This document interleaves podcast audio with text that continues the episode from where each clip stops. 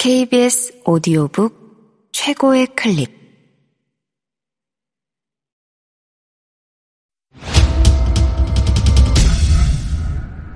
KBS 오디오북.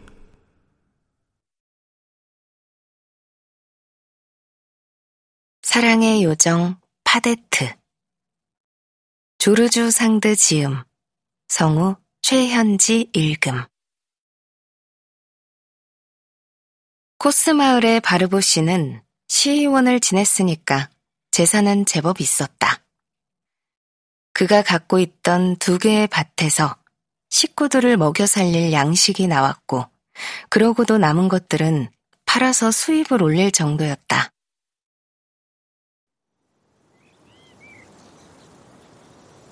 그가 가진 목초지에서는 수레를 가득 채울 만큼의 건초를 얻을 수 있었다. 시냇가의 목초지에서 나오는 건초들은 골풀이 약간 섞여 나오는 걸 제외하면 그 지역에서는 최상급 사료로 평가받았다. 바르보 씨 집은 아주 잘 지어졌다. 지붕을 기와로 얹었고 바람이 잘 부는 언덕 위에 자리 잡고 있었다. 수입이 잘 나오는 화원과 인부 여섯이 필요할 정도의 포도밭도 딸려 있었다. 게다가 곳간 뒤에는 이 마을에서는 과일밭이라고 부르는 훌륭한 과수원이 있었다. 거기에서는 자두, 버찌, 배, 마가목 열매 같은 것들이 주렁주렁 열렸다. 특히 과수원 가장자리에 있던 호두나무들은 이 부근에서 가장 오래되고 가장 큰 것들이었다. 바르보 씨는 정직하고 선량하고 가족을 무척 위하는 사람이었다. 이웃이나 교구 사람들에게 부당하게 구는 법도 없었다. 그에게는 이미 아이가 셋 있었지만 바르보 부인은 아이 다섯은 키울 수 있는 재산이 있고 자신도 나이가 들어가니 서둘러야 한다고 생각한 듯 한꺼번에 예쁜 아들 둘을 낳았다.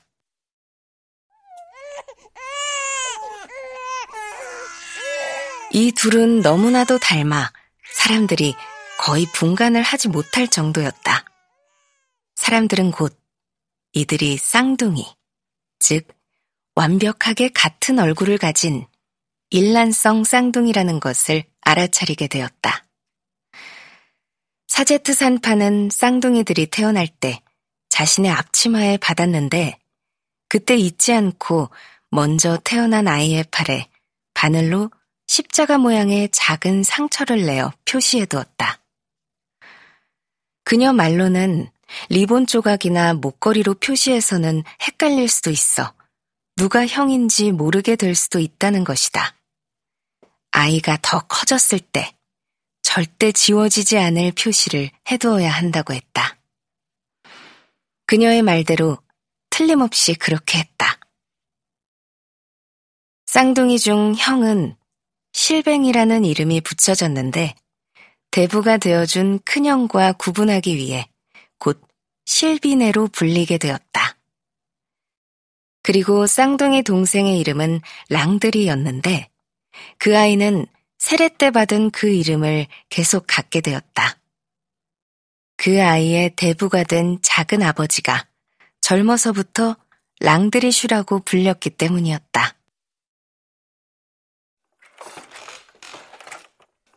시장에서 돌아온 바르부 씨는 요람 속에 작은 얼굴이 두 개 보이자 적잖이 놀랐다. 아이고, 이런. 요람이 너무 작군. 내일 아침에 더 크게 만들어야겠군. 그는 어디서 배운 적도 없지만 목공일에 재주가 있어 자기 집 가구 중 절반은 자신의 손으로 만들었다. 그리고 그 외엔 별로 놀랄 것도 없다는 듯 아내를 돌보러 갔다. 그녀는 따뜻하게 데운 포도주를 큰 잔으로 하나 마시고는 몸 상태가 좋아졌다. 여보, 정말 수고 많았소. 나도 힘내야겠는걸. 먹여 살려야 할 애가 둘 더 생겼으니 말야. 아이를 더 갖고 싶은 마음은 없었지만, 쉴 새 없이 경작하고 가축들을 키워야겠군. 안심해요. 열심히 일할 거니까. 다음엔 새 쌍둥이는 낳지 맙시다. 그건 좀 너무 많을 것 같네. 라고 그는 부인에게 말했다. 바르보 부인은 울기 시작했다. 그러자 바르보 씨는 상당히 난처해졌다. 괜찮아, 괜찮아. 슬퍼할 거 없어요, 여보. 내가 아까 말한 건 비난하려던 게 아니오. 고맙다는 뜻으로 한 말이라오. 쌍둥이들 참 잘생겼고 튼실하더군. 몸에 아무런 흠도 없고 아주 만족스러워. 라고 바르보 씨는 말했다. 하, 신이시여. 여보, 나도 당신이 쌍둥이 낳은 걸 뭐라 하는 게 아니란 걸 잘 알아요. 하지만 걱정이에요. 쌍둥이를 키우는 것만큼 어렵고 힘든 게 없다고들 하잖아요. 그 둘은 거의 항상 서로에게 피해를 주기 때문에 둘 중 하나가 죽어야만 다른 하나가 건강하다고요.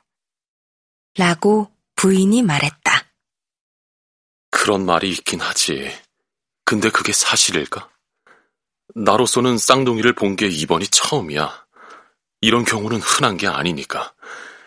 사제트 산파가 와 계시잖아. 그분은 잘 아실 테지. 우리에게 그게 어떤 건지 말씀해 주실 수 있을 거야. 라고 바르보 씨가 말했다.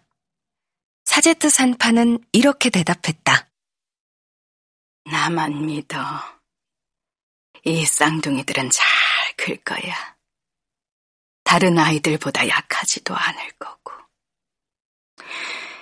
내가 산파를 한 지 50년이야.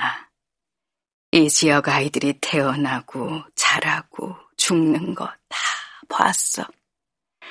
쌍둥이를 받은 것도 당연히 처음이 아니지.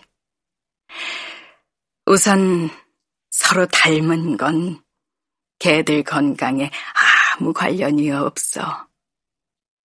당신과 나만큼이나 서로 안 닮은 쌍둥이들도 있어.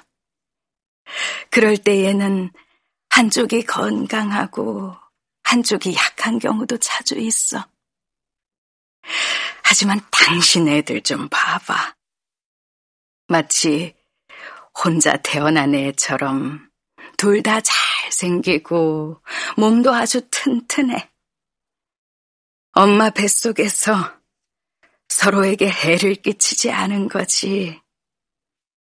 얘들은 엄마도 별로 안 괴롭히고 자기 자신들도 괴롭히지 않은 거지. 아주 예쁜 애들이고 잘 클 거야. 그러니까 바르보 부인 기운 내요.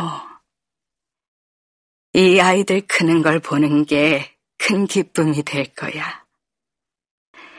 얘들이 이대로 자라면 당신처럼 얘들을 매일 보는 사람들 외에는 둘을 거의 구별할 수 없을 거야.